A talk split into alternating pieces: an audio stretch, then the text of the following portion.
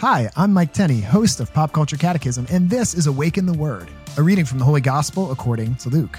While he was saying this, a woman in the crowd raised her voice and said to him, Blessed is the womb that bore you and the breasts that nursed you.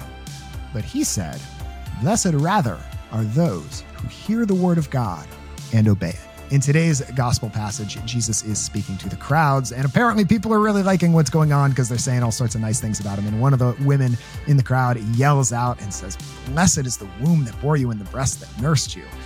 And seems like an awesome thing to say about the Blessed Mother.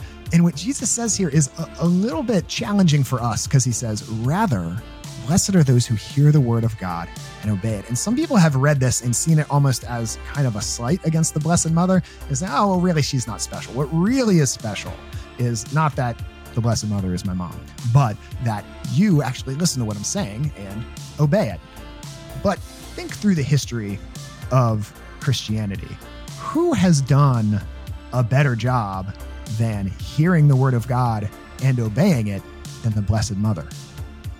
Nobody. Okay. She's like a young teenage girl. They say maybe 12, 13, 14 years old, according to our best biblical scholars, when the angel Gabriel came to her and announced to her and said, You know, blessed are you, and you're going to bear Jesus. You're going to bear the Savior of the world. Emmanuel, God is with us. That's been prophesied through the Old Testament. And what does Mary do? She says, Let it be done to me according to your word.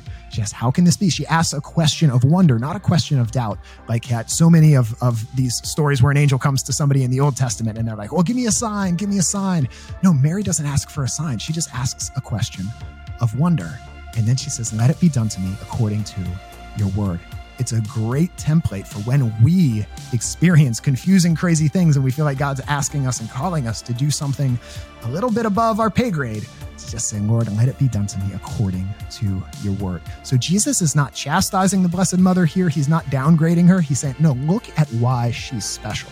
She's special not because she's my mom, not because she just played a biological role in my life, but because she heard the word of God and she obeyed it. And that's why she's blessed. And that's how we are all called to be. We're all called to have that insane courage of 13 year old unwed Mary, probably a little scared, probably a little confused, saying, God, let it be done to me according to your word. I am your servant. So today, maybe you're facing some stuff, maybe you're facing some uncertainty, some trials.